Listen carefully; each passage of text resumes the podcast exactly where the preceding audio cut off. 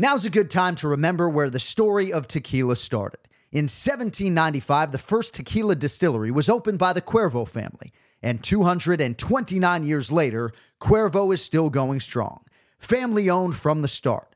Same family, same land. Now's a good time to enjoy Cuervo, the tequila that invented tequila. Go to Cuervo.com to shop tequila or visit a store near you. Cuervo, now's a good time. Trademarks owned by Beckless AB to CV 2024, Proximo, Jersey City, New Jersey. Please drink responsibly. The Jon Anik and Kenny Florian podcast. Jon Anik and Kenny Florian. I fucking love them. I can't get enough of them. Let's hear that Boston next. Big jab there from Duffy and Frank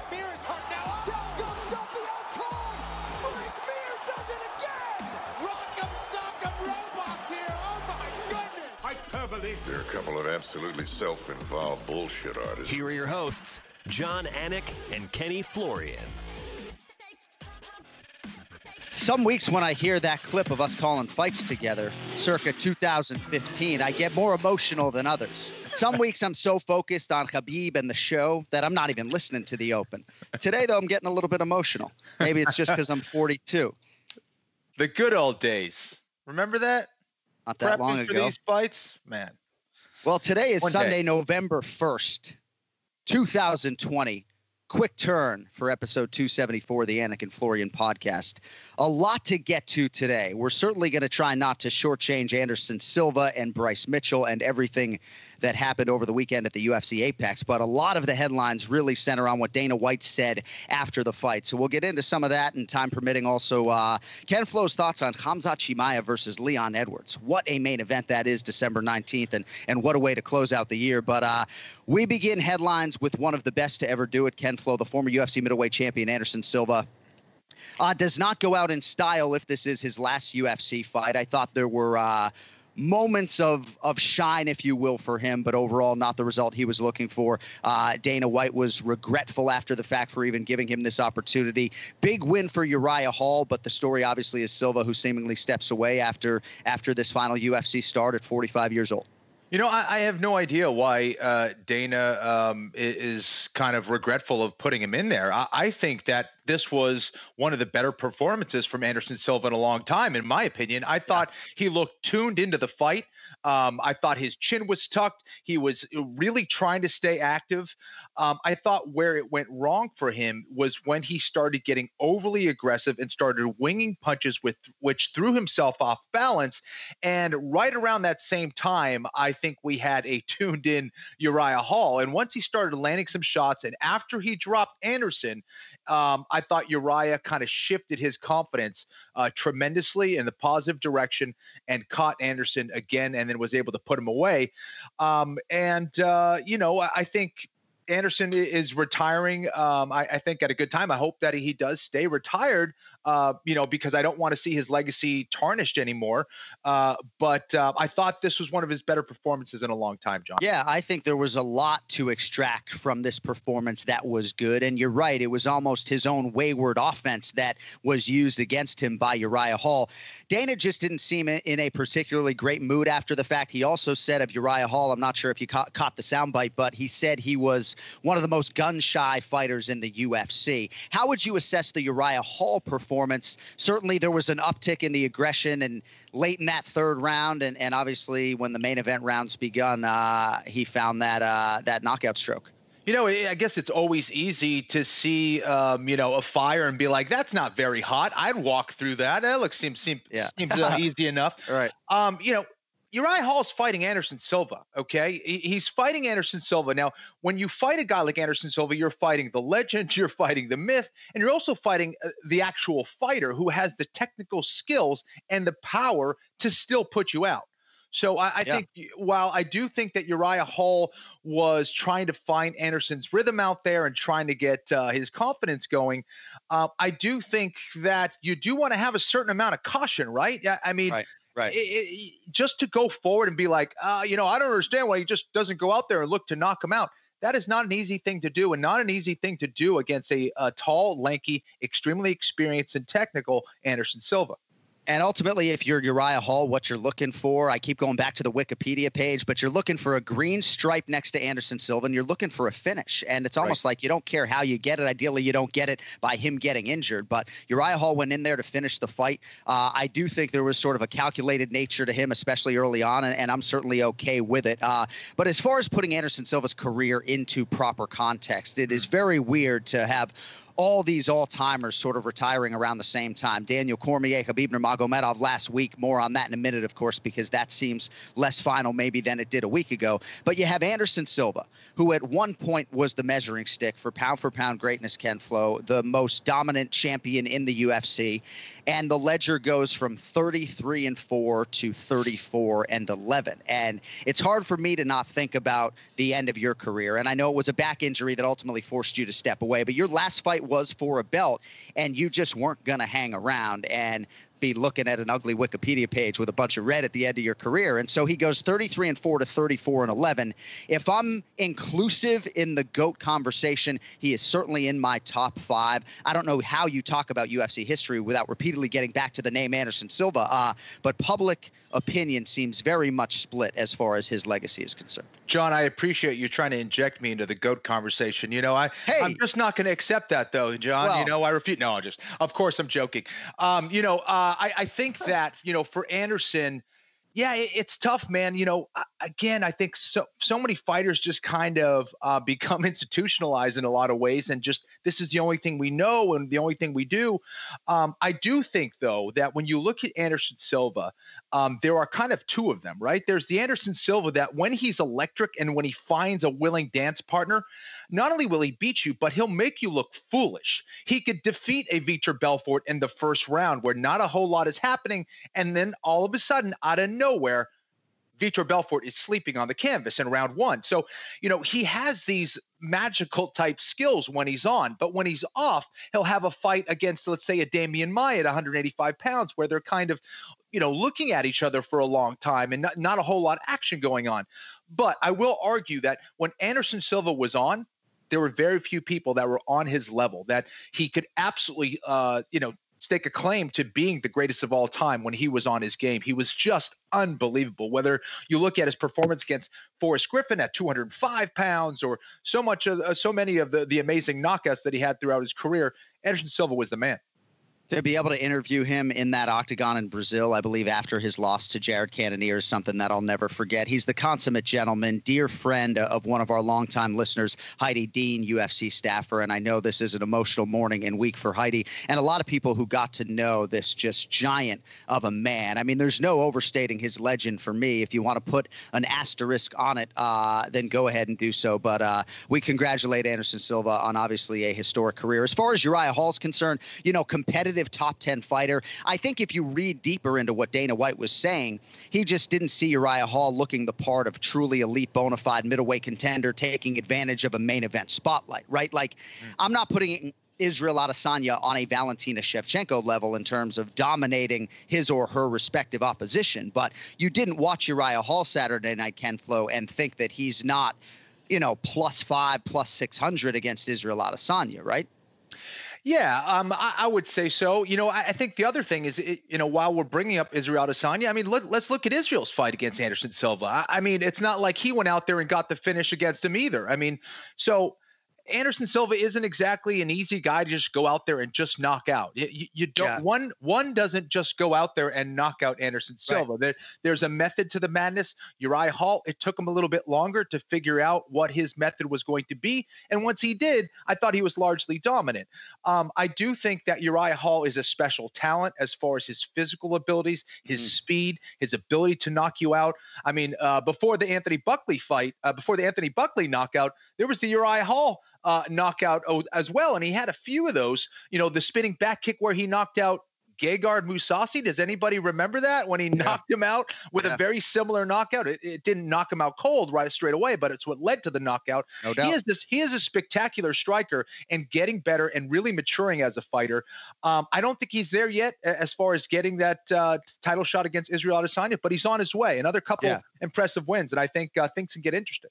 Yeah, he'll need two more wins, and you'd like to see him against the Darren Tills of the world right now in current Yeah. form. But most knockouts in UFC middleweight history, Anderson Silva and Thiago Santos with eight, and then five others tied with seven, and Uriah Hall is among them. And you don't go to the general safe Saud and sleep on an air mattress at Fortis MMA if you don't have the desire and the hunger. And a lot of people believe that that is prerequisite one to being a UFC champion. So uh, I'm not trying to cut down Uriah Hall at all. You know, I do believe that he needed a finish this weekend in that modest minus 225 range. Those are fights you're supposed to go out and finish, and uh, he certainly did that. So we'll see what they do with Uriah Hall. Uh, as big a headline maker over the weekend was Thug Nasty Bryce Mitchell. And sometimes I feel like this is a guy that maybe you need to see fight live to truly appreciate. But I think this is a- an elite featherweight Ken Flo. I thought he fought a very game and prime Andre Fili. I think he fought the best version of Andre Fili. I thought Fili did some very good things defensively. Again, my eyes are not your eyes. But uh, I don't know. This was a high quality win, and I think it puts Mitchell on a fast track to uh, to top ten opposition. Your thoughts? Uh, I would say I would say it's a quality win for sure. I, think that Andre Fili has been largely inconsistent through most of his career. Uh, there's been certain performances where I, I look at it and I said, this kid is on his game. He's looking fantastic. And there's other times that I see him where it seems like he kind of succumbs either to the mental pressure or maybe he gets overly emotional. I think that was one of those nights uh, last night. Now. I think that Bryce Mitchell had a lot to do with it. The kind of pressure he was putting on him. Uh, I think it was a lot of pressure, and Bryce is largely way more inexperienced than than uh, Fili. So I thought that he was the guy who looked like the more mature and veteran fighter out there. Um, and I think that's a testament to Bryce's mindset. Um, I do think that there are some concerns when I see a guy like Bryce in a dominant position and get launched off of. When I when I see a guy get launched from a position, it Yep. means that he doesn't understand the position well enough. Um, it's not because Fili did something great. When Fili's escaping the guard, I think that is largely Fili doing something well. When I see someone bench press someone off, it means that the person on top isn't doing something well. So Bryce still has some improvements to make, uh, both in his stand up and his ground game. What that means is is that people better fight him sooner than later because Bryce is going to get better, and I do think he's going to give a lot of people trouble um, if he continues to improve, like like we're seeing. So, in terms of, of Andre Fili defensively, and I know much was made on the broadcast of him bringing in Garry Tonon. You're right to point out that one time that was sort of a high amplitude escape, if you will. And Bryce Mitchell seemed to immediately criticize himself in the post fight interview for that particular part of the fight because I think somebody on his level uh, is humbled by that transition for Yes. sure. But if you're Andre Fili, right, you hate to paint a guy with a gatekeeper brush, but this is sort of a tough one for him to swallow. And I do think physically, mentally, emotionally, he put himself in position to win this fight. I do think in the 30 footer, maybe it would have been a little bit different, but uh, just a varied takedown approach from Mitchell. And every time you thought maybe his cardio was going to abandon him and allow Fili to keep the fight upright, uh, it never happened. Uh, Bryce is a grimy and tough kid. That's one thing we found man. out with this fight. And I think this is kind of a great way of experiencing that, right? Now, obviously, getting the win and still being in a tough fight and being in some tough spots and having to really dig deep and put that guy right back on his mat, right back on the mat. I thought uh, showed that Bryce is a game competitor. He's not a guy who's going to just go away if he gets hurt. So I thought that was a good sign. Yeah. But for Fili, unfortunately, I think you are correct that um, this kind of solidifies that gatekeeper status, right? I mean, he called out Bryce Mitchell. He was the guy who wanted this fight, and he failed in his attempt. Um, and I thought that, you know, the first round he was dominated. That might you could have an argument that, was a 10-8 actually. Uh, i thought the second round he did a much better job coming back. Bryce mitchell almost stole that round. I thought Fili just edged him Right, out because of how it finished. Uh, and then the third round i thought he was dominated again. So uh, unfortunate for Fili who now really has to dig his way back. And um, you know it, it, it's really tough especially given his inconsistency over the last couple years I think you set it up beautifully. I think big picture for Thug Nasty, he's going to get another big high profile fight. Uh, He certainly is compelling to listen to, whether it's a post fight interview or a post fight scrum, even if you don't agree with the messaging. But again, when I think of these pressure guys like Habib Nurmagomedov and Curtis Blaydes and Merab Dvalishvili, you know, I'm starting to think of Bryce Mitchell in that class. Like, just don't want to be betting against these guys uh, who have the heart and the cardio and the volume takedowns. And again, doing it in a number of different ways, deceptively quickly at times to get Fili down and I don't know. It's uh, it's a tough one for Fili, but a great fight, and certainly the fight for me that uh, that I was most excited about over the weekend. Uh, before we spin it forward, you got anything for me on Greg Hardy? Uh, he obviously was pretty winded after the fact, and I just think that he's a big athlete moving around a lot of weight. But uh, I really can't help but wonder if Greg Hardy had been a lifelong martial artist, you know, where he'd be at right now, because uh, the improvements have been pretty significant. Ken-Flo, what'd you think about Hardy against the crochet boss Maurice Greene? I thought I thought Hardy looked great. Uh, I thought that he was, um, you know, way more calculated. Uh, and then once he kind of figured out, or once he felt that Greene really wasn't too much of a threat, he was just kind of disrespecting him out there. He was just like, oh, I got you. I- am going to knock you out or I'm going to take you down and, and, beat you up. And that's exactly what he did. I mean, um, I thought he showed a much more well-rounded game and a, a, a very tactical approach for Greg Hardy, mm-hmm. um, and I thought he was really dominant. I, I, didn't see Maurice Greene really landing a whole lot. I thought Maurice Greene was going to give him uh, a lot more trouble, and I thought he was going to pose some problems and throw some things at Greg Hardy that he, he hadn't seen before. Uh, that was just not the case. Hardy looked very comfortable for the most part. Uh, when he did get gassed, he did a good job of kind of uh, just waiting and catching his breath and doing the right things to kind of avoid damage. And then he took him out when he needed to. I thought it was a solid performance from Greg Hardy.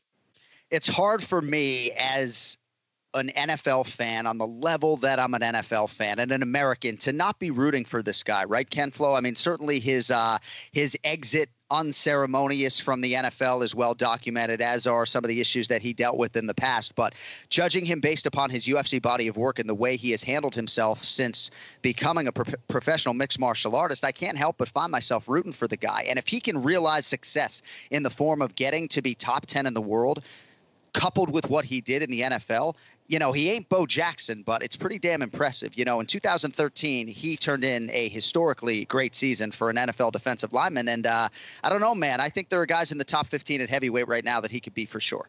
You know, he's clearly a good athlete. He is uh, dedicated to improving uh, his craft.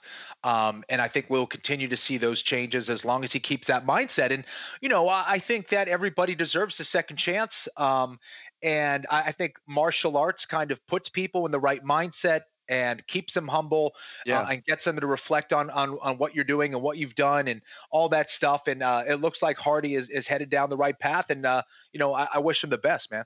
I need to get back on my martial arts quest, Ken-Flo. yeah, why not, man? So, uh, just because this show is not live, I want to tell the listeners right now. It is Sunday morning, 11:21 a.m. Eastern. Uh, Ray Longo is he still sleeping, Cody? I mean, can you just give me a nod? It seems like Longo might still be sleeping. No, he's awake. All right, so because there's a lot else I want to get to, right? If Ray isn't going to be awake, we could just steamroll through some of these headlines. But it looks like Ray Longo is coming up in about four minutes. So, uh, Ken-Flo, very quickly. So, Dana White said after the fights this weekend that Jan Blachowicz – will be next for Israel Adesanya. So Blachowicz, uh, his wife or fiance, I believe, is going to have a baby boy in December. Blachowicz mentioned March as a possible return, but Israel Adesanya, because the number one contender, the clear number one contender, Robert Whitaker, does not want to fight Adesanya right now, in some part because he has a fourth kid on the way in January. Okay. Jan Blachowicz and Adesanya is going to be the fight, seemingly for the 205 pound title, as Adesanya gets his opportunity to become a simultaneous two division champion. And I think for Blachowicz, you know, I think it's a little disappointing for Thiago Santos and Glover Teixeira fighting in a main event this weekend. But if you're Jan Blachowicz and you're not getting the Jon Jones fight uh, for title defense number one flow, this would be the next best thing, I would think. it, this was interesting, man. It, it kind of was uh, oh crap moment for me seeing that that it was announced. Um, I think it, it, I don't know. I, I, have mixed feelings. Tell us how you really feel. Ken. Yeah, I have mixed feelings on this. You know, first of all, Israel Adesanya is an absolutely brilliant fighter, and I do think that he could beat a guy like a Jan, a Jan Blachowicz. The problem is what happens after that? Is he going to fight uh, either Glover Teixeira or Thiago Santos? Is he going to fight all these 205ers one after another? What happens to the 185 pound division? He's going to go back and forth. And what we've seen usually when someone is doing that is that it doesn't last long one way or another. Either they lose um, or uh, they have to choose what division they're going to be in. So I, I think. I don't want to say it's too quick for Israel Adesanya. I'm just surprised by the announcement. Um, and it's about to get interesting, especially given the Jon Jones and Israel Adesanya back and forth uh, between those two. So I don't know. I, I, think it opens up a lot of possibilities for the UFC and perhaps more options. Um, I, I, just, uh, it, it, was curious. It, it was interesting. I think part of it is that Adesanya is just such a willing and hungry competitor right now. And again, he has kept this furious schedule that seemingly he wants to keep again in 2021. So you turn him around in a few months, and if he does become the champion, and I think it's a tall ask, but if he does beat Blachowicz and then he and Jones fight for the light heavyweight title, uh, that only heightens the stakes. Uh, speaking of stakes, seems also that Conor McGregor and Dustin Poirier is a done deal. Poirier says it'll be at 155 pounds, but it does not appear that the belt is going to be on the line, Kenny. It seems like Dana and the UFC brass would like to give Khabib every opportunity to be thoughtful about this decision before he ultimately vacates the undisputed title. Cejudo was very quick to vacate, and they were very quick to move forward with a title fight. Um, but it seems, at least right now, Kenny, that Dustin and Conor would be a likely eliminator. It was already agreed for for January 23rd. And the good news is it'll be at lightweight, which just makes it super fucking relevant. Oh man, I mean that's the fight to make. We were talking about it on the last show, and I think that's absolutely the right decision.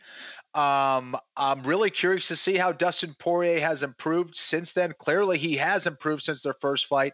Um, but how does he deal with uh, those skills against Conor McGregor? I, I don't know. I, I, still think it's a tough matchup for him. But Dustin Poirier uh, is a, a, problem for anybody, and, and, I think he's fighting him at the right time right now. So I think it's a huge fight. You know, in, in regards to uh, it not being for a title uh, at this point, I would say let's wait and see. Um, yeah. I think that uh, if Habib uh, gets back to Dana and said, "Hey, listen, man, I'm I'm done. This is it," then that's right. going to be for a belt. There, there's right. no ifs, right. ands, or buts about it. Right. Um, I think part of it is being respectful to Habib and allowing him that space to come back if he wants to, because let's face it, there's no bigger fight in the UFC than Habib Nurmagomedov and Conor McGregor for that 155 pound strap. No, you're right being respectful to Khabib and his 30 million followers or so on Instagram. But it's interesting because Khabib has only competed once a year for the last couple, and it's hard to believe he would compete anytime before like July of 2021. And again, I'm not sure how many times he really wants to cut down to 155 pounds in the future. It was another not great cut, I think. So I don't know. I think there are a lot of things in play now with the lightweight division now that uh, at least there's going to be a little bit of a holding pattern. I would also say, as we outlined some of those lightweight contenders on the show last week, Dustin Poirier was the hardest guy to make a case against. But a lot of these guys, Kenny, are coming off a loss. So this actually benefits a guy like Tony Ferguson or a guy like Justin Gaethje in this conversation because they can build up a lightweight winning streak, even just getting a win singularly in a fight, and all of a sudden put themselves back in the mix. So, uh, you know, without an obvious number one versus number two, I, am okay if McGregor and Poirier uh, doesn't have championship stakes, but uh, I don't know. I don't know. I, I, think you have some champions who you can trot out there three times a year. Khabib is just not going to be that guy, despite the fact that there are obviously uh, a, a, lineup of contenders waiting for that shot at the greatest of all time in that division. Uh, a couple other things before we close the book on uh, UFC Fight Night Hall versus Silva. So the Greg Hardy fight got me thinking, Ken Flo, about the idling Francis Ngannou and just how good Francis Ngannou is, how good he is now, seemingly how good he must be relative to that first meeting with Stipe. But, you know, the guy has fought just a few seconds now in a couple years, despite dusting all these top guys. And uh, it feels like we have this ferocious Mike Tyson like heavyweight entering his fighting prime. And it's going to be hard to get him a fight. It's going to be Stipe. Um, I guess you're just going to tell me to be patient, right? Just be patient. yeah, I guess so. You know, uh, I'm sure the UFC wants to see him fight really badly as well.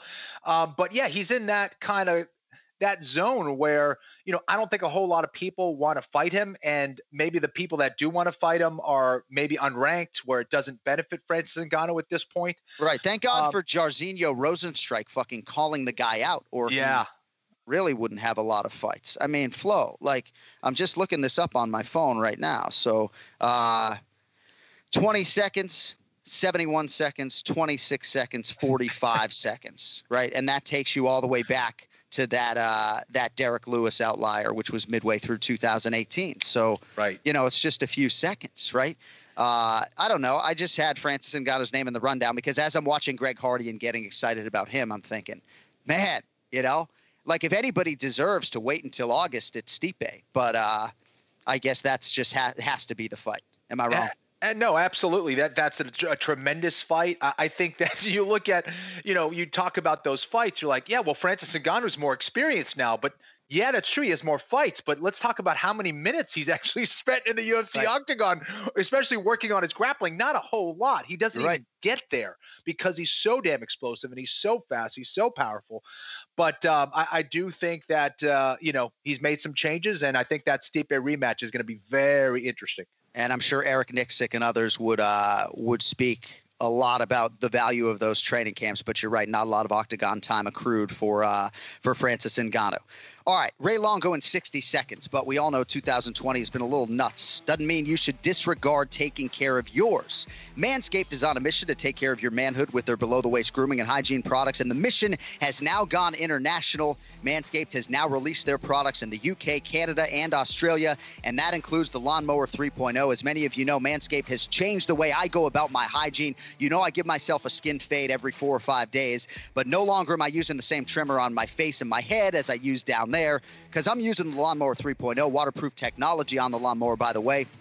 And Manscaped has now also just released the crop care kit as well, includes all sorts of products. The ball wipes, not a personal favorite of Ken Flo yet, but they're in the mail. And how about the foot deodorant, the body wash in that bundle as well, and all these formulations, all vegan, cruelty free, dye free, sulfate free, and paraben free. Ken will tell you exactly what all of that means, but you know you're in good hands. And if you're not there yet with Manscaped, now is the time to get in on the craze. Get 20% off and free shipping at manscaped.com slash AF. No promo code required. Just go to manscaped.com slash AF for 20% off and free shipping. Manscaped.com slash AF. I wonder if we took a lawnmower 3.0 to the top of Longo's head, if it would cut anything. I bet it would. Uh, let's get to Ray Longo.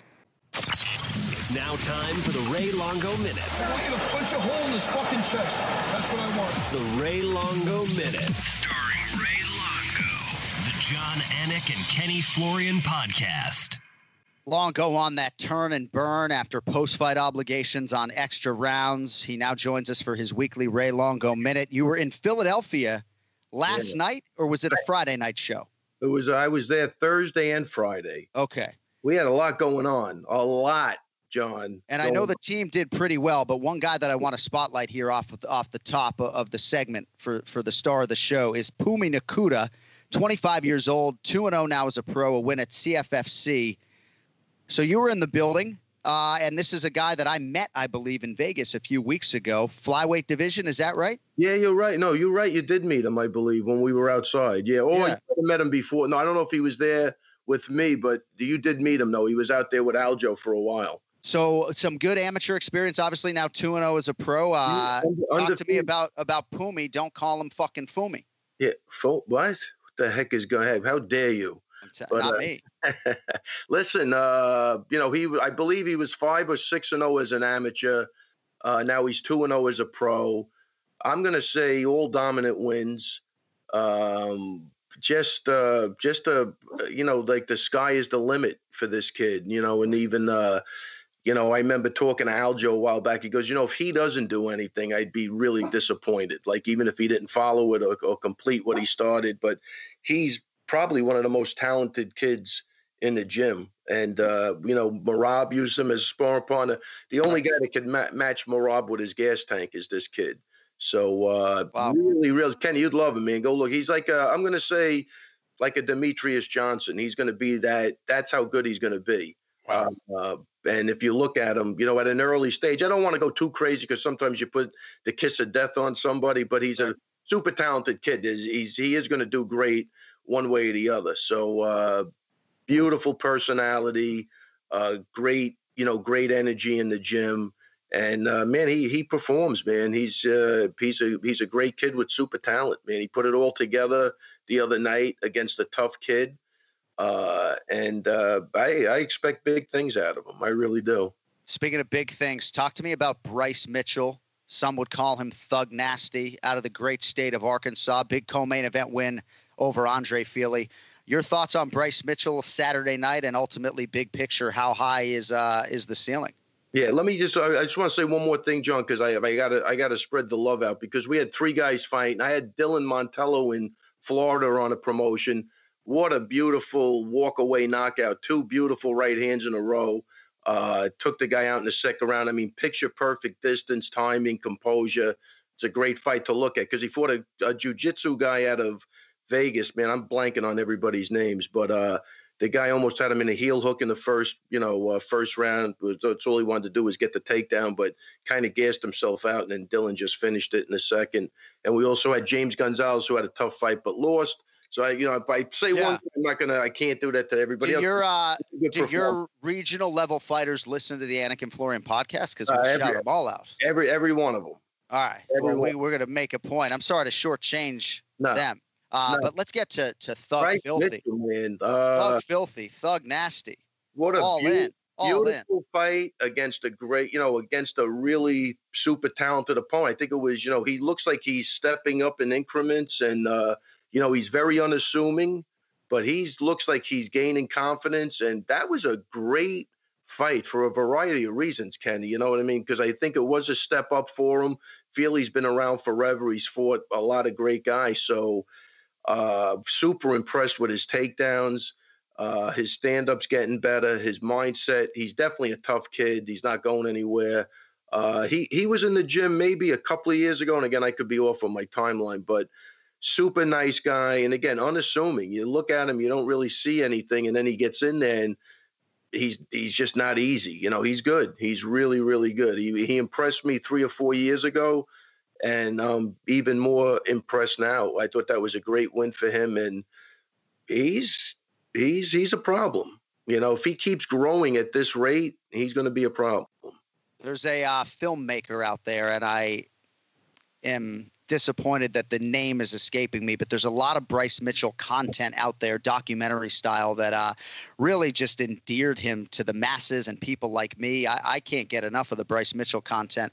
Um, you got anything for us on Anderson Silva? I mean, we kind of exhausted it off the top. I mean, I think people sometimes have a hard time putting his legacy into context. And, uh, you know, when you go from 33 and 4 to 34 and 11, it doesn't necessarily help. But uh, as Ken Flo articulated off the top, this performance was not without merit. What'd you think of uh, the Spider in a loss to Uriah Hall?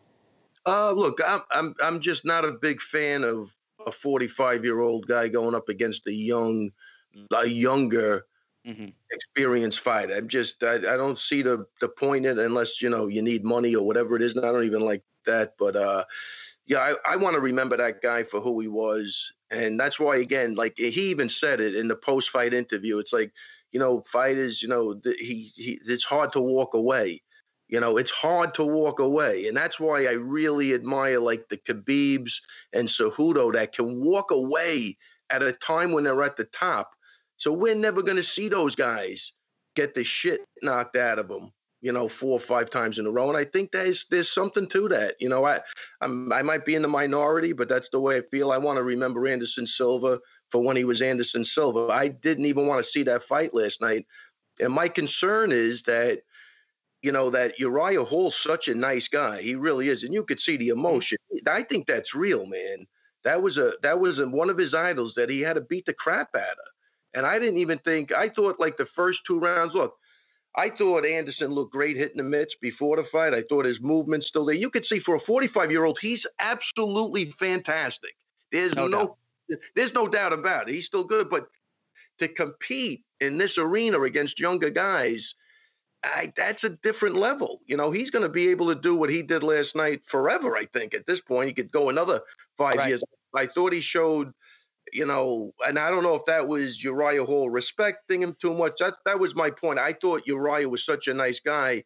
He might even let him win, try to make it look good, and who knows? You know, See, I mean, I just I don't think Kenny and I agree with that because Anderson Silva will fuck you up if you're not careful, and then you've lost to a 45 year old Anderson Silva, right, Yeah. Ken Flo? Like I, Yeah.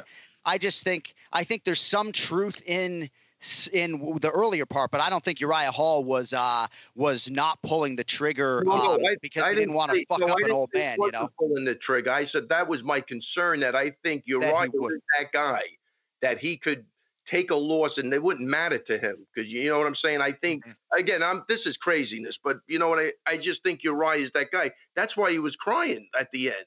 Right. I mean, no, no, you're right. He had to hurt somebody, I believe. Really, he did idolize, and that's a shitty feeling, John. It really is. That's a Yeah. shitty feeling. You know, I mean, you know, it's almost like with your own man. You don't want to beat your father at anything. You know what I mean? And then you know the guy's getting older, and you beat him, and then it, you know, I I I kind of been through that. I, I felt like shit. You know what I mean? So, I it's I know where Uriah is coming from. So I'm not saying he didn't. I I sus, I said that was a possibility. I just didn't see the purpose of that fight.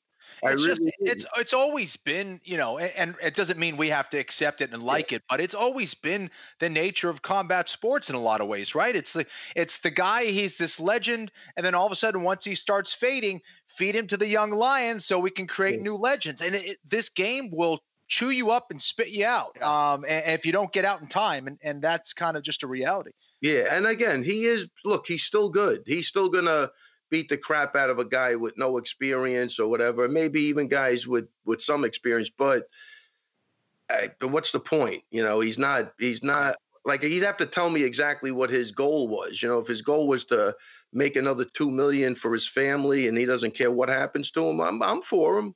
You know, but. It, I don't know what he's thinking, and Well, I, I think- and like again, this is a guy that was great that provided so many headlines. And John, my other thing was this is a sport where the fans, I believe, turn over every four or five years. So there's people out there that never saw him fight before. Trust me, I talked to Right. a lot of young kids that are just tuning in now. Right. That's what they're going to remember. And then their Right. dad got to go, you got to go look at that guy when he was this. And, oh, yeah, dad, sure. Yeah, I'm sure. he was. But Yeah. that, that's the problem I had. I just think it's, it's nice. I don't know. I always remember my old man telling. I don't even know if it's true, but I think Joe DiMaggio left. You know, while he was still great, you never Right. saw him Right. tripping. You know what I mean? Like, uh, I mean, you want to go, you know, watch a great singer, you know, for the last time, forgetting the words to songs and Right. stumbling around. Right. I don't know. Right. I mean, no, that, it makes sense. you know, that, Well- that's that's all I'm saying. I, I look, I love, I love the guy. You know, he he gave us so many things. Even when he beat Franklin in the clinch, Ken, he brought back, you know, the plum or the tie clinch, and everybody was doing it. And, You know, he had that up elbow on Franklin. He front kicked a super talented Belfort in the face. That's it. I that's the memory I want. I don't Yeah. want this memory of Uriah Correct. Hall, you know, knocking him down with a with a check hook and then beating the shit out of him on the floor. I mean, it's Right. just Right. and I don't But know. in terms of what he has to offer at 45 years old, maybe not, not maybe not much against Jared Cannonier, Yeah. but Conor McGregor said sort of the nature, and I'm paraphrasing here, but the nature of the competitor is such in a lot of these guys that it's just about finding the right opponent. I mean, you mean to tell me there's not a 51 year old kickboxer out there that Anderson Silva could uh could knock out right now? You know, No, I'm not saying I want to no, see it, but a hundred percent. But you said the key word, the right opponent. yes, And yeah, right. of course he not can. a top 10 always- bona fide middleweight. Still moving contender. good. You could still hit the pads good. I mean, look, I think like what Tyson and Jones is doing, unbelievable. They're two 50 year old guys. They're going to do an exhibit. That's where he's heading, and he'll be great. Throw him in the mix. He, he'll, he's good for that. You know what I mean? But at this MMA, man, is tough to begin with. And you know, a guy like the guys that really could last, the guys like Henderson that they did the same thing. That Power is the last thing to go. Henderson today, if he hits you with that right hand, I'm still sure he Yeah. will knock you into another time zone. Yeah. You know what I mean? But with him, it was either he was either going to win or lose by that right hand. That was it. He wasn't going to beat any other way. And that's a little different. This guy needs, you know, the the tricks and the movement, and that that shit goes. The timing, you don't see the punches as good as you used to. That happens to fade a little quicker than your power. And he was more of a finesse player. He really wasn't a power player. He walked you into punches. You know, it was the punch you didn't see with Anderson. And that stuff has a tendency to go. And look, it happened to Leonard, man. That guy was unbelievable. Sugar Ray was by far my, the best boxer I ever saw. And, you know, at the end of the, his career, it, man, it just doesn't look the same. You know, that's why I love Hagler, man. He had that fight with Leonard, probably won, lost, whatever, close, walked away. All we think of Hagler is Hagler Hearns, Hagler Mugabe, all those great fights that Hagler had. We don't, we never saw him, we never saw him on the downside. And I think there's something to that, man. It's not easy. No doubt. No but doubt. I think that's I'm just saying I'm taking that side of the uh the the the, the uh conversation. Yeah, and I think there are athletes who accrue losses late in their career that think about that on an almost day-to-day basis. Man, why didn't I just walk away when I was 20 and 3 Yeah. instead of being, you know, 21 and 11? So uh, I don't want to steal the thunder of your segment and there are a few other UFC items that I want to get to with you. But because you're the star of the show and because the MMA masses seem to think that I owe them a shoey, we're going to get the shoey out of the way here during the Ray Longo minute. So essentially if you don't know the story, and I'm not trying to put the spotlight on me, I'm just trying to honor my bets No, John, because I'm a man of my word. The spotlight is on you. You're doing a shoey. Well, And- so because there were no fans on Fight Island, fans suggested that if Tai Tuivasa won, that I would do a shoey, and so I tweeted that I was in to do the shoey. Now, in that moment, of course, I forgot that maybe somebody might be spitting it, spitting in it before I drank it. But thankfully, I have found out that is not a prerequisite to doing a shoey. But a lot of fans seem to think because Ty won the fight that I owe them a shoey. Wow. So Daniel Cormier brought it up on the air. He said he doesn't even want to spit in it. Like he just wants me to do the shoey. And so uh unless you guys have anything that would further delay me, I just figured I would do the shoey for the Anik and Florian podcast audience and uh and then it would sort of live on in perpetuity if anybody questioned whether or not I made good on the bet. Well, is, was Cormier swe- was Cormier's sweaty foot in that shoe or, or no? Is that, So my sweaty foot, I mean, I, full disclosure, like I have run as many as five miles in these. They're Reeboks JJ Watt model, I believe. Yeah. Wait, So, hold uh, up again, John. Hold up the bottom. I think. Did you? No, the bottom. Oh yeah, pull- there's dirt in the bottom of the shoe. Can you, you can you see? poke holes in the bottom so the beer runs out? You're not really doing Oh, anything. One of well, those. we'll guys, see. huh? We'll see. All All right. right, Let's- I'm going to get this shoey out of the way, they- and then I'm going to ask you uh, in all my sobriety about uh, Khamzat Chimaev and, and Leon Edwards. Okay. All right, but let's. uh I mean, do you want us to chant "shoo wee, shoo wee"? No, I, well, whatever you guys want to do, I'm pulling my mic up. You guys are going to have to carry the show. All right, But, uh, right, let's do it. last time I think I chugged a beer. Not all that long ago. Maybe I banged one back on Fight Island, but I used to do this with regularity uh, at Gettysburg College back in the day, not out of a shoe, but just banging natural lights. I was the worst shotgunner in the world, not for lack of effort. All right, here we go, Ray. Here we go. Thanks for being here for this, Ray. I know not what you All right. expected on a Sunday morning. No, this is huge, man. This is this is prime there he time. John. John getting ready to uh, pour the beer into Should I his spit in shoe. it, Kenny? Uh, you, it might as well. I mean, it's it's your own. It's fine. You don't have to. Yeah, It doesn't matter. There he there he goes. He spit. He just spit in the shoe. Now he's pouring. What is that? A Corona? I believe it's a Corona. Uh, he's got the Corona. He's he's pouring it into his Reebok shoe, and uh, Wow. he's Wow. he's gonna do this. He's gonna do this, Ray. Let's see if he can do it all in one shot. And then On he's going- November oh, it's going everywhere. Oh, oh. John Anik had a Oh. choice. He's trying to catch the beer now with Wow, his other he's hand. He- yeah, he's he's doing a pretty good job now. That's much better. That is dedication.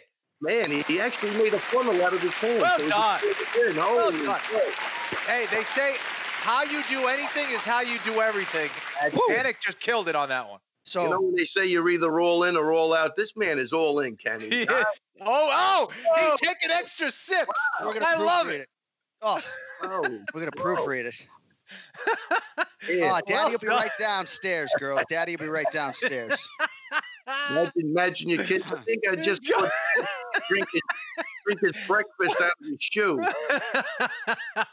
oh, Anik, you're the man, dude. Wow. I Lord, wouldn't have so- done it. you something. I'm a wimp. I wouldn't have done it. Yeah. had to pull it together. Had to pull it together because I was losing the beer all over the house here. My script for the main event challenge is ruined, but uh, got a nice little buzz now, Raymond. Not an empty stomach. little fasted cardio before the show. We're okay. Wow. Get those carbs in there. All right. So oh, man, he is. I'm impressed. I don't even know if I can go on. I'm. I might be uh, shell shocked. Well, let me ask you this because Chris Yeah. Weidman did factor prominently in this conversation, at least for a little bit there. Neil Magny does not get the Khamzat Chimaev fight. It goes to Leon Edwards, right? Excuse me. Bona fide top three welterweight in the world. I am so excited to be a fan December 19th, a week after the pay per view, and watch this main event. Like, I think this is a hugely compelling main event. And Ken Flo and I were going to talk about it. What do you think about uh, Chimaev and Leon Edwards coming up here in uh, in about seven weeks? Uh man, I'm I'm, I'm with you on that. I think it's going to be a great fight. I mean, when was the last time Edwards fought? He's got to have. It's had to be Long a time ago. Long I mean, time ago. He Uh, seems like he just has been totally out of the picture, and this kid's been active. I think that's going to play into it a lot. And uh, big test for uh, Chimaev. I mean, Edwards Edwards is squared away. I don't know like what he's been doing in the off time. I hope he's been.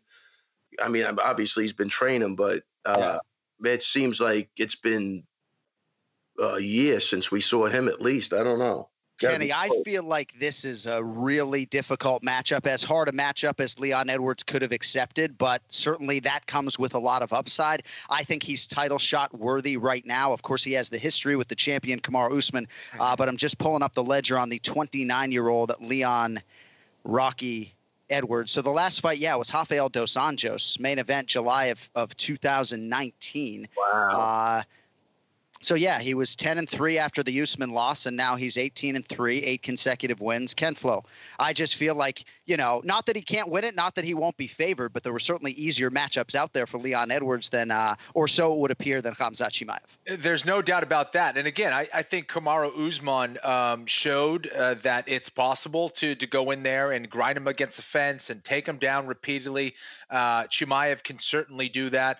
But uh, you know what Chimaev has that Usman doesn't really is uh, what seems like a, a pretty good long range uh, long range game with with some serious knockout power. So uh, here's a guy who's going to come down from 185 pounds. He's tall, he's lanky, he's strong.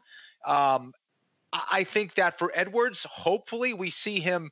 Um, I guess get through some some more of the layers of Chimaev, and we get to see okay exactly what this guy has, uh, because we haven't seen a whole lot.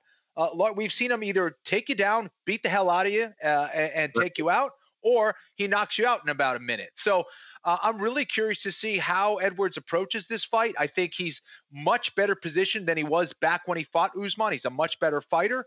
Um, and if Chimaev's able to beat someone like Edwards at this point in his career, Oh. in only what his fourth, this is his fourth UFC fight or Yeah. third.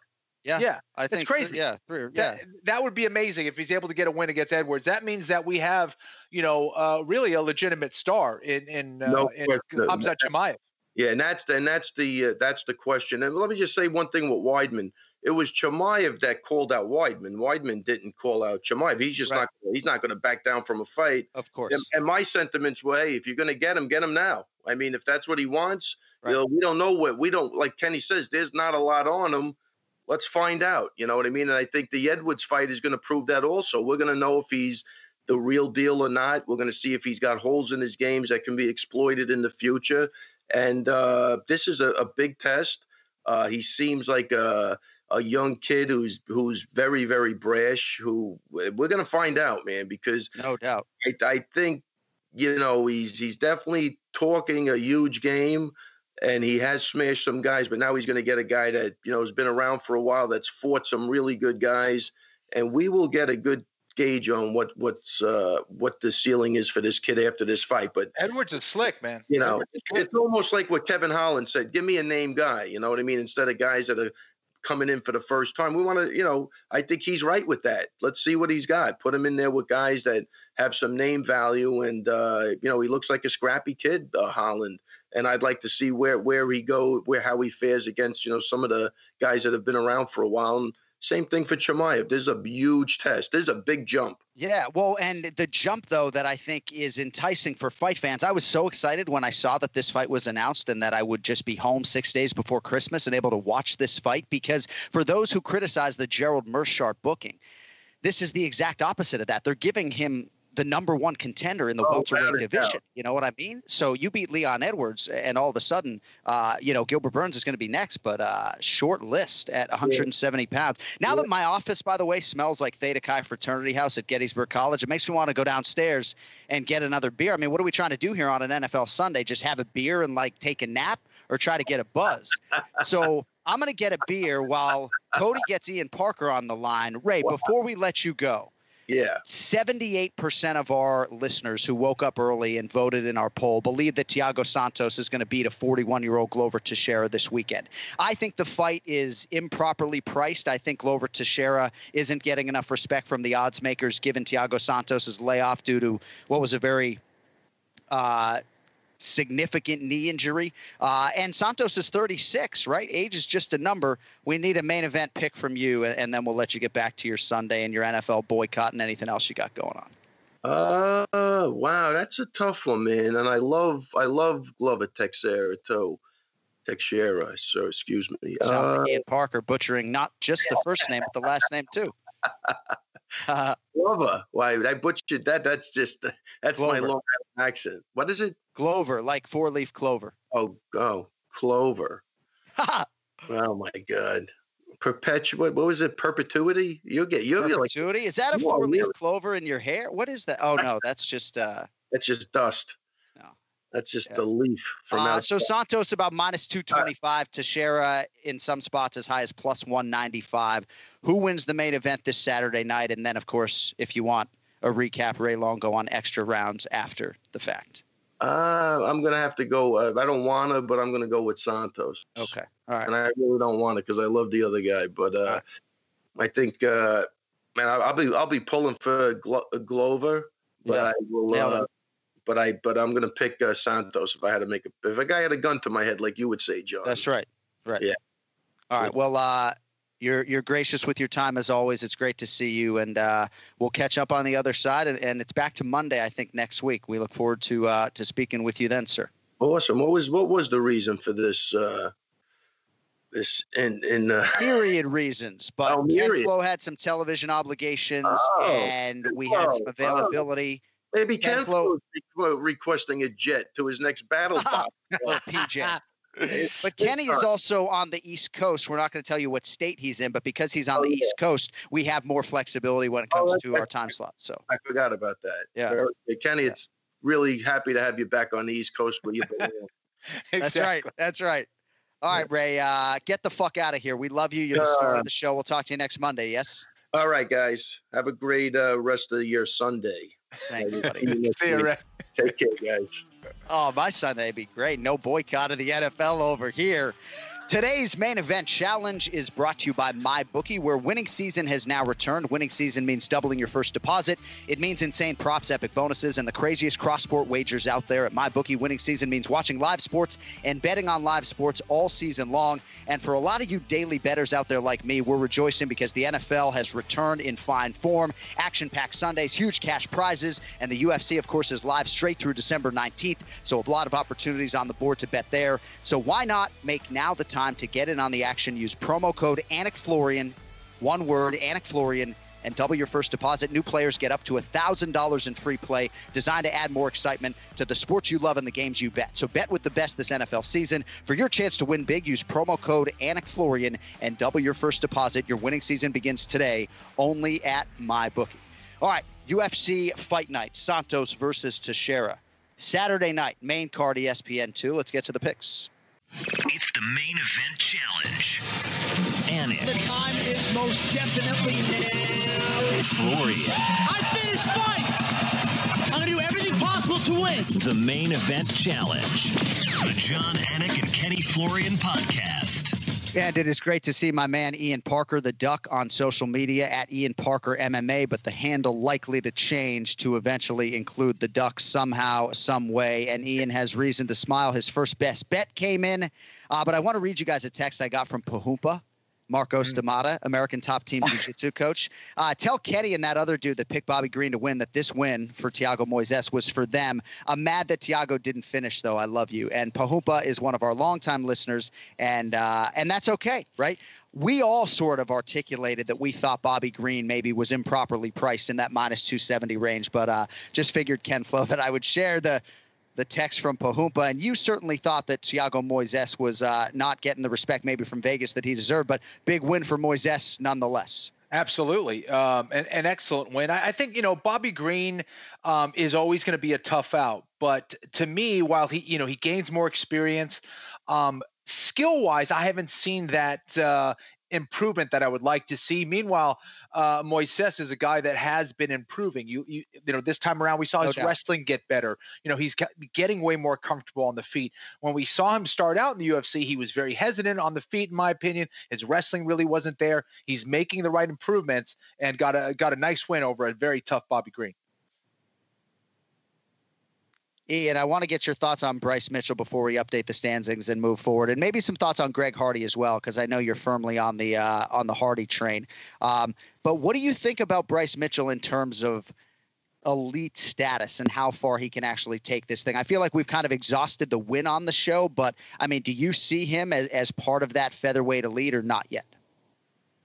What I saw last night, uh, and Kenny and I were going back and forth during the back Oh, and on forth during the text, fight. you and Kenflo texting back and forth, huh? Kenny, Kenny Nice. Only, Kenny Kenny only texts me when he's really mad about someone's performance and how what he does on what he does on Twitter. If he doesn't want to put it there, he texts me because he knows I'm listening and I'll respond. Um, and and- but it's funny though. It's like we share that wavelength, and sometimes when he texts me, I'm like.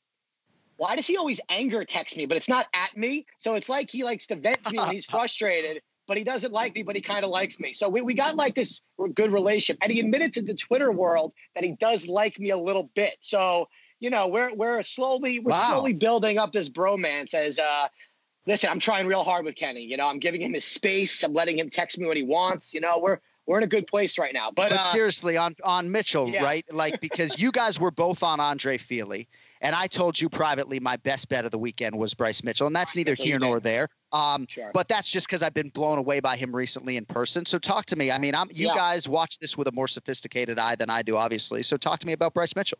I think Kenny or I would have taken whoever was the underdog in this fight based on the way the show operates, to be fair. I think what we were kind of looking at was that Bryce hasn't fought the level of competition as Andre Fili has, or a fighter like Fili. And as you saw with Fili on the ground, the one thing that I was really impressed with him was his defense on the ground, right? He kept trying to get up. He was exploding. He was not really put, even when he got mounted for a second, he got back to guard. He was doing everything correct. The problem was he was so exhausted fighting that off that in that third round, where I believe it was tied 1 1 going in, Bryce was smart, didn't want to get hit with something else, took the fight to the ground. I was so impressed with how quickly he got the fight to the ground and how he wasn't even trying to bang with Fili. Fili was the obvious better striker throughout the fight, but even when Bryce Mitchell got put on his back, he reversed And, You know, I just think the fight IQ that people aren't expecting because the way he speaks sometimes and the way he always talks about the camo shorts and his uh, his car commercial. Sometimes people take that for granted and think, oh, you know, he's this Southern boy that just wants to eat squirrel and got his nuts Right. chopped off, whatever it was. But he's Right. a really smart fighter and he played into his strengths and he didn't fuck around. And that was super impressive. And yeah, you called it. You definitely said that was your best pick of the week. Um, my, I'm, I'm pissed at myself because what was the other bet I gave you? But I was too much of a pussy to put it out Jason there. It Witt on the Witt. straight wager side. Now, if you saw the blooper reel, and Kenny, I didn't send you this. I literally said my best bet of the week is Jason Witt because last time he showed potential, no, he fucking didn't. He got crushed. Why am I saying this on camera? And I had Cody edit that to just the parlay. But Jason Witt, I was really impressed with what he did as well. But Bryce Mitchell's got a nice future. I'd like to really see the next level of competition. And uh, Andre Fili's still young; he'll bounce back as well. And give me 30 seconds on Greg Hardy, if you would. Oh man, this dude possessed that type of power at any point. I thought he exerted a lot of energy in that first round. I do think that this was the right fight for him. I don't see him being a top five heavyweight though, really for another year. I think he needs another couple of fights for the top five. I saw a lot of spots where if he doesn't get that knockdown, a lot of other fighters, if they do, if they're a volume striker, can outpoint him. You know, if they go at his ankles, he doesn't threaten the takedowns. You know, he's really just a power puncher and I think he's gotten better. His evolu- his improvement, uh, uh, his improvement is still there. But uh, you know, it's funny. We see it against a guy like Mo Greene, but then you know, against the higher level, we don't see that as much. So he's going to have to get tested again really soon. But I think he's going to have to really pace himself in that first round, not get overly excited when he drops the guy, and when he's on top, he doesn't have to throw the hardest punches. He could do the volume. He could take his time, save his energy, and Right. maybe also work on some top submissions like an arm triangle from the top in advanced position. That's my opinion on Hardy. All right, let's spin it forward, guys. Team Anik now leads at 136 to 133. So it was a 3 0 week. Parker goes two and two. Ken Flo, almost all underdog selections, by the way. Ken Flo, if it's any consolation, you had three underdogs, but uh, it's 136, 133, and it's UFC Fight Night Santos versus Teixeira. Don't forget, we will have a best bet from the Duck coming up this Friday on our Anik Florian Pod media channels. Uh, but first fight for us today, first fight on the main card this weekend can be seen on both E ESPN2 and ESPN Plus. In the strawweight division, Yan Xiaonan minus 135, Claudia Gadelha plus 115. So two straight wins, Ian, for Claudia Gadelha. She'll try to inch closer to a second title shot here. Yan Xiaonan, how about 5 0 in the UFC? 10 0 with a no contest spanning her last 11. Ian Parker, what do you think? The favorite Xiaonan or the underdog Gadelha? I am going with Xiaonan here. I, I just like what I've seen out of her that aggression, that poise, well rounded. I think for Claudia, her last couple of fights, I, think where that hesitancy with the output and trying to get this fight to the ground, she's becoming too comfortable with that striking against this opponent. That is not a good idea. So I'm going to go with the with the favorite here. Absolutely. Ken Flo, the first strawweight fight in UFC history, July of 2014 in Atlantic City. It was Claudia Gadelha versus Tina Lahdemaki. I was there. Remember being impressed with both athletes. But it's been up and down for Gadelha since, right? 12th UFC appearance here. Try to do something she's never done before, which is win three consecutive fights. Slight dog here against Yan Xiaonan. How do you handicap the matchup?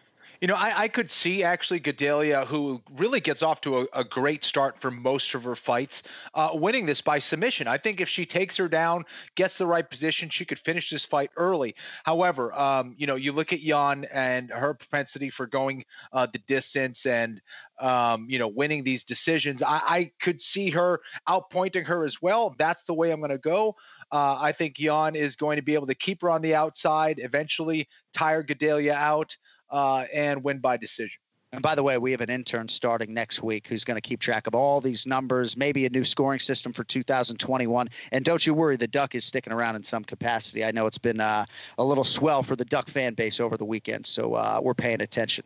What are you What are you doing? I'm giving you some fucking shine. What's the problem? You're putting your hands in the air like that emoji, like No, no, I, we, we didn't even get to the second fight. We're already talking about my future. I love it. It's okay. No, we're good. We're good. your future is Listen, you- fairly secured. I appreciate that. Back against the wall, duck flies high. Let's go. Fairly in caps. All right, big fight at middleweight, Ken Flo. We'll have you lead here. This one's got some heat on it, folks. Ian Heinisch, the guy with the number next to his name, it's a 15, but it is Brendan Allen who is the minus 135 favorite. Heinisch comes back plus 115. So Brendan Allen, Kenny, pretty impressive young kid, 3 and 0 in the UFC, ton of experience despite being like 25 or so. Uh, and now he's left Milwaukee for South Florida. Roufusport out, Sanford MMA in. What do you think about Allen here against Ian Heinisch in a fight, by the way, that initially was slated for June 27th? It shall be done this weekend. I'll say this. I think Heinisch is one of those guys um, who, even if you beat him, he can make you look bad. Uh, he's awkward. He's tough. He doesn't go away easily. Um, you know, he's a solid wrestler, can get you on the ground, can beat you up. Um, you know, definitely will swing for your face and try to knock your head off. Um, but I do think that Brendan Allen uh, is very skillful. I think he brings a lot of skill here to the table that I don't think Ian Heinisch has really had to deal with before.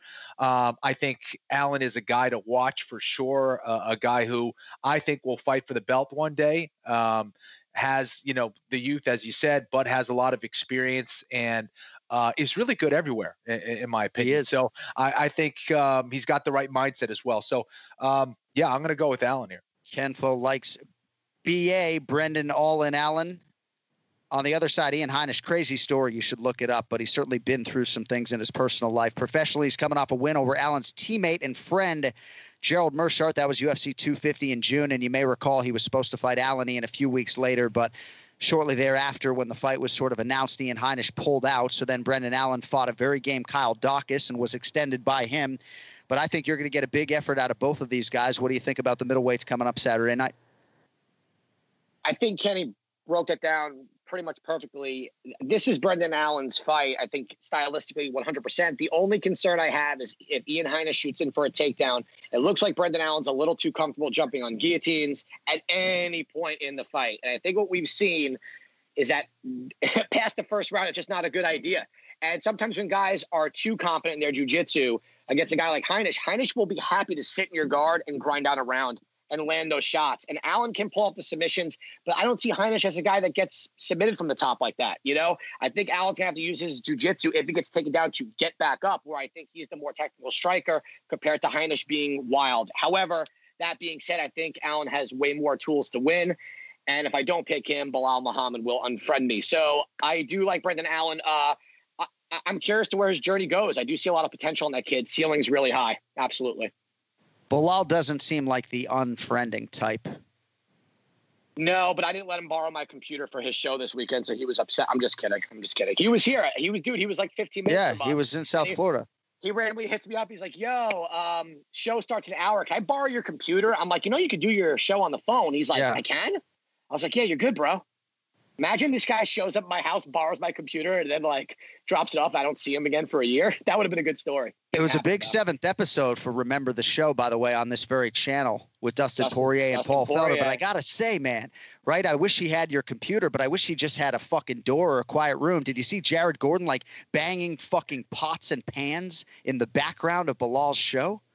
I mean, I love me some remember the name, but like I'm an audio guy, so I listened to that show. I wasn't necessarily watching it, and I hear all the pots and pans. I had to had to text my executive producer Cody Merrow. Uh, you got to get that message to Bilal about the point- fucking pots and point- pans. At what point did anyone think it was a good idea for Bilal to shoot the show with Jared within a five foot, ten foot distance from him? What do you think that was going to go off smoothly? Right. I'm surprised he wasn't behind him hitting everything that whole time. Come on, but uh, great episode for them as well. All right, co-main event at heavyweight. Tanner the Bulldozer Boser minus 260. Andre Arlovski is plus 220. We'll need the round and the method of victory. We will have Ian Parker lead here. So here's my thesis statement on the fight. I am calling it, but Boser is a top 12 heavyweight in the world right now. I found, I think, six heavyweights in the world in the top 15 uh, that I think he beats, despite not being ranked. He's minus 260 here against the ageless Andre Arlovski, who makes his 33rd UFC appearance here. Ian Parker, Boser, Arlovski. Who do you like? I can't believe how many fights Andre Arlovski has had in the octagon. It, it, it really is crazy. I remember his fights date back to Tim Sylvia. Um, I am such a Boser fan here. Me too, bro. Such a big fan. Personality for days. Oh man, this guy's marketable. He is hilarious. He's humble.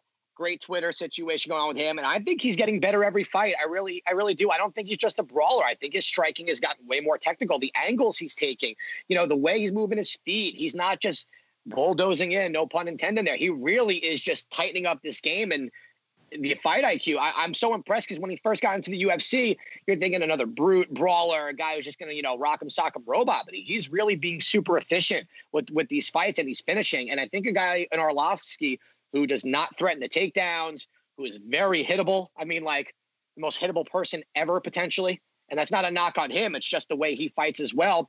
And his age, you know, uh, nothing against Arlovski. He'll be an all-time great. I just think this is Tanner's fight to get a nice name on his resume.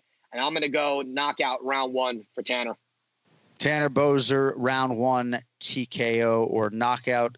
Kenny, we've talked about somebody grabbing this Canadian market by the balls, right, and and selling out the Bell Center or somewhere else, Toronto or otherwise. We talked about Hakeem Dawoodu and others, and maybe Tanner Boser with the mullet and missing teeth. He won't even tell you why he's missing the tooth. Don't ask him. We tried in a fighter meeting. He don't want to go down that road. Uh, but karate guy, very thoughtful martial artist, right? Who you know, fancied himself a, a modern day Lyoto Machida at times, has studied George St. Pierre.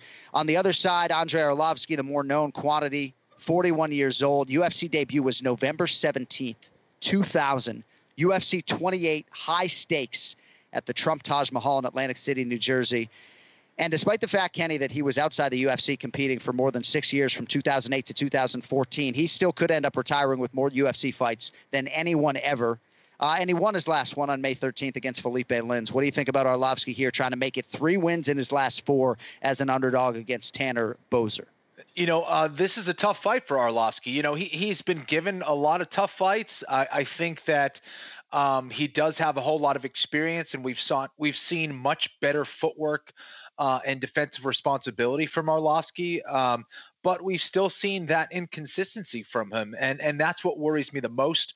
Um, I've been a big fan of Arlovski. I love that he's continuing to compete uh, and challenge himself. I still think he's got some, uh, you know, fuel in the tank, but I don't like, I don't love this fight for him. I think Tanner Boser, um, you know, a lot like Ian, I, am really high on this guy. I think this is a guy who can go really far.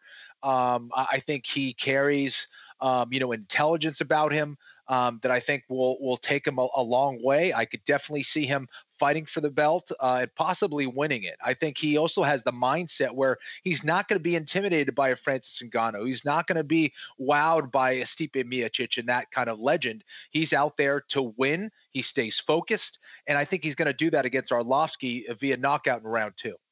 Look at Ken Flo just fucking bringing it on Tanner the Bulldozer. That was beautiful. I, I like sometimes when uh, when my opinion dovetails with Ken Flo, but I mean, you think his ceiling might be even higher than mine. But I'm telling you, the the the best thing you probably said was that he is not a striker that will be intimidated in a striking realm with Francis Ngannou. He's just not. So maybe we found a guy who would fight Ngannou. All right, main event. Ken Flo trailing now, so he's going to lead off on the headliner here. Thiago Santos minus 225, Glover Teixeira plus 185. Poll results at Anik Pod about 78% of you on Santos, the other 22% on the underdog Teixeira. So that kind of flows with the betting line. And I sort of feel like for different reasons, I really want to see both of these guys win. I know now it looks like Blachowicz is going to fight Adesanya, but it would be great to see Santos come back from the debilitating injury and win. Teixeira, I'm not sure he's ever been better than he is right now at 41 years old, Ken Flo, but uh, we need to know what you think of the betting number and ultimately which way you're going on the main event coming up in six days. I'll say this. Listen, if we see the Glover Teixeira um, that we've seen as of late, I, I think Teixeira could go out there and take down Santos. I don't think Santos um, is a big threat on the ground. I think that's always been a big vulnerability for him. Uh, you know, especially Teixeira uh, with that background, I think could take advantage of that and and maybe uh, you know lock up a rear naked choke. Um, do I see that happening? I don't. I think Thiago Santos is going to be able to stop the takedowns. I think his speed and power is going to be the difference here against Glover Teixeira. Uh, Teixeira has never been the fastest guy, but we have seen him slow down a little bit more. Um, and sometimes I think that. I don't know. I think with Glover, um, with his activity, I'm not sure yet if I can make a determination as to whether it's a good thing or a bad thing. Um, because sometimes we've seen uh, Glover look amazing, and then other times he just seems like tired, like he's been through a brutal camp with injuries. So that's a concern for me. Um, you know, with him being uh, 41 years old. So uh, I'm going to go with Santos here. Um, you know, I, I, think he wins, and I think he wins early. I think that's his best shot against Teixeira is to get a win by knockout in round one. Round one TKO for Thiago Santos is the way Ken Flo's going on the main event. Broadcaster's dream with that first round finish, hitting a red eye to Miami right after the fight, so that wouldn't hurt. So Glover Teixeira has not lost since he turned 40. He's 41, four straight wins, all of them against good competition. On the other side, Ian, Santos's last fight against Jon Jones, I thought he fought exceptionally well. I felt like he easily could have won that fight 3 2. Uh, but it was July of 2019. During the fight, he injured the shit out of Jones's legs, but he sustained a torn left LCL, PCL, MCL, meniscus, cracked tibia, then a partially torn right ACL as well. It's been a long time. I think he's engaged to Yana Kunitskaya now, if I'm not mistaken, but uh, that is neither here nor there. Ian, do you see any value on Teixeira, and ultimately, which way are you going on the main event? I think he's actually married. But, okay. Uh, yeah, yeah. It's a good update for me. I, I will. I, I, I got to get that right on Saturday. So. Look at that! I gave you a fucking fact for uh, something to talk to him about. That's amazing. Um, I'm not going to try and even pronounce her last name. So Santos. Ah, there we go. So, you know what? Here, here's the thing. Um, 99.9% of the time, I was going to agree with Kenny with that pick, but I don't know how I do that right now with Glover on the up and Santos hasn't fought in a long time, coming off of double knee surgery, pretty much having to reteach himself how to walk. You know, I mean, to me, I actually thought he was going to get a lesser fight Um, not saying that Glover is top two right now, but look, he dominated Anthony Smith. He's fought really well lately, and I think, man, to Kenny's point, I don't think this goes to distance either which way. You know, you talk about a guy in Santos who's been out of the cage for a long time. Where's his cardio at with his knees? How long has he been able to really go hard with his knees, and how hard does he go because of his knees? You know, and with Glover, he's old. He's been through it. He's been through a lot of wars. Um, but this is the time to take a shot at the underdog here. You know, I'm going to ride the Glover momentum. Uh, I like what Kenny said. Santos in his career has always, his biggest negative has been fighting off his back. Not really a threat jujitsu wise. I think Glover does get this fight down. Uh-oh. Uh, we do get this fight to the ground. And I think Glover is going to win by a rear naked choke. I'm going to steal that from Kenny right here. That, that's where I'm going. Like I said, if any time for Glover to do it, it's right now. What round? Oh, I'm sorry. Give me round two. All right, round two by submission. And again, if the cardio is there and the hunger that was there for the Anthony Smith fight is there for Glover Teixeira, I, I fancy him a live underdog as well. All right, at Ian Parker MMA on social media, his best bet coming your way after the weigh in on Friday. 1 to 0, man. Good start. We'll talk to you next week. Yeah, thanks, guys. And if, hey, real quick, if we don't see Anderson Silva in a UFC cage ever again, um, I thought he was winning that fight until he wasn't. To be honest, I thought he looked better than he did in a really long time. Uh, I think for Uriah Hall for his next fight, he can't wait that long. He really can't because Right. that type of style that he was fighting doesn't win against top five competition in that Yeah. division at all. Not to say that he doesn't have that potential. I'm not asking to change who he is marketing wise. I know he's really big on just showing the wins, but Anderson didn't really fight bad. And Kenny, I saw what you were on Twitter. You were right. Uh, until he got a little impatient and got too close, he, he he was winning two rounds to one. So, you know, if we do see him again, though, I hope it's against another legend that he could kind of, you know, ride off into the sunset with a W potentially. So, Yeah. you got right, it. buddy. Uh, best of luck on the board in the NFL. We'll talk to you next Monday. It. Later, guys. All right, Ian Parker with us for the main event challenge. Some NFL picks coming your way. On the way out of here, today's pick to click brought to you by OddsShark.com. OddsShark, your source for the latest odds from leading authorities, expert editorial content, and detailed matchup picks with expert in-depth analysis for each game. Their free statistics, numbers, and trends will help you make the sharp picks on game day. So head over to OddsShark and start playing like a shark today. That's OddsShark.com. Don't forget the second S. I'm competing against all these handicappers who do this for a living in the Capper Cup. I'm holding my own, but I don't think I'm going to win the thing. But I do have a chance to beat our producer Cody Merrow, who now joins us wearing his Tom Brady Buccaneers jersey. Team Merrow two four and one, Anik four and three. So we're taping this episode right before the start of Week Eight.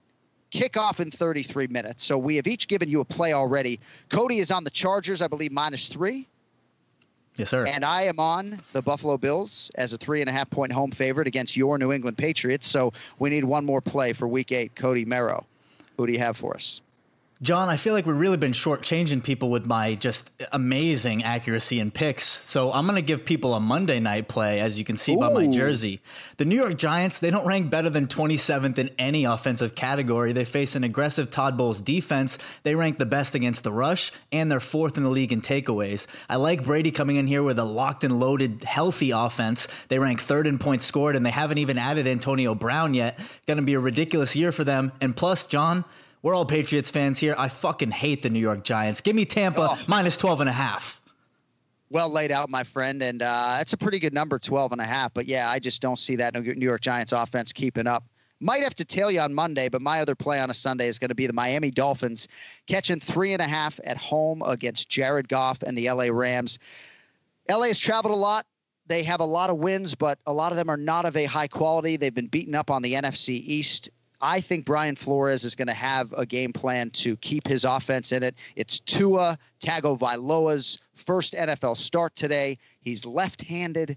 I just think this is a good time to back the Dolphins, and you're getting a key number three and a half. So the Miami Dolphins plus three and a half, the pick to click for me in week eight. All right, couple programming reminders. Remember, the show will be live this Thursday night with Bilal Muhammad and my brother Jason Anik in the co-host chair Thursday, 8:30 p.m. Eastern Time. Guests to be determined, and those will come your way uh, on social media this week. Also, your homework because Ray Longo said this fan base turns over every four years, and because we got such great response telling people to go watch Kenny Florian versus Clay Guida, I'm not throwing out the Sean Sherk fight just yet, but just go watch Kenny Florian, Joe Lauzon from 2008, main event, Broomfield, Colorado.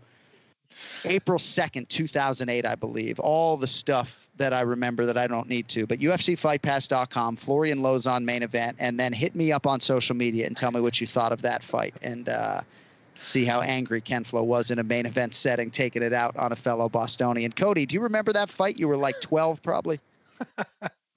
yeah, yeah, of course. All right, good. Ground and pound. yeah, yeah, of course. Yeah, I was born in 1993. Of course I do. But oh, Exactly. just ground and pound.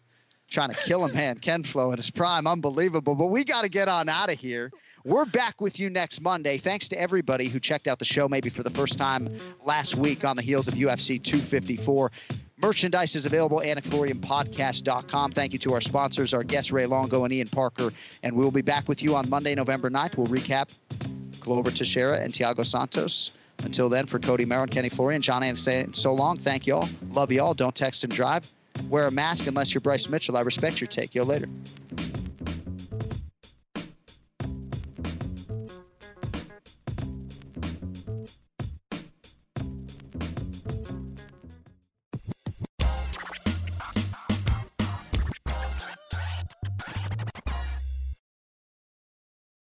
I'm Royal Oaks. Next time on Too Many Lawyers, we take on a couple of villains to sort out whether bad stuff is also illegal stuff. George Santos won a seat in Congress by lying to voters, but is that a crime? And Kanye West made it clear he hates Jews. In England, he'd go to jail for that. Here in America, did he commit a hate crime? Listen to Too Many Lawyers on the iHeartRadio app, Apple Podcasts, or wherever you get your podcasts. Now's a good time to remember where the story of tequila started. In 1795, the first tequila distillery was opened by the Cuervo family, and 229 years later, Cuervo is still going strong. Family owned from the start. Same family, same land. Now's a good time to enjoy Cuervo, the tequila that invented tequila. Go to Cuervo.com to shop tequila or visit a store near you. Cuervo, now's a good time. Trademarks owned by Becle SAB de CV 2024, Proximo, Jersey City, New Jersey. Please drink responsibly.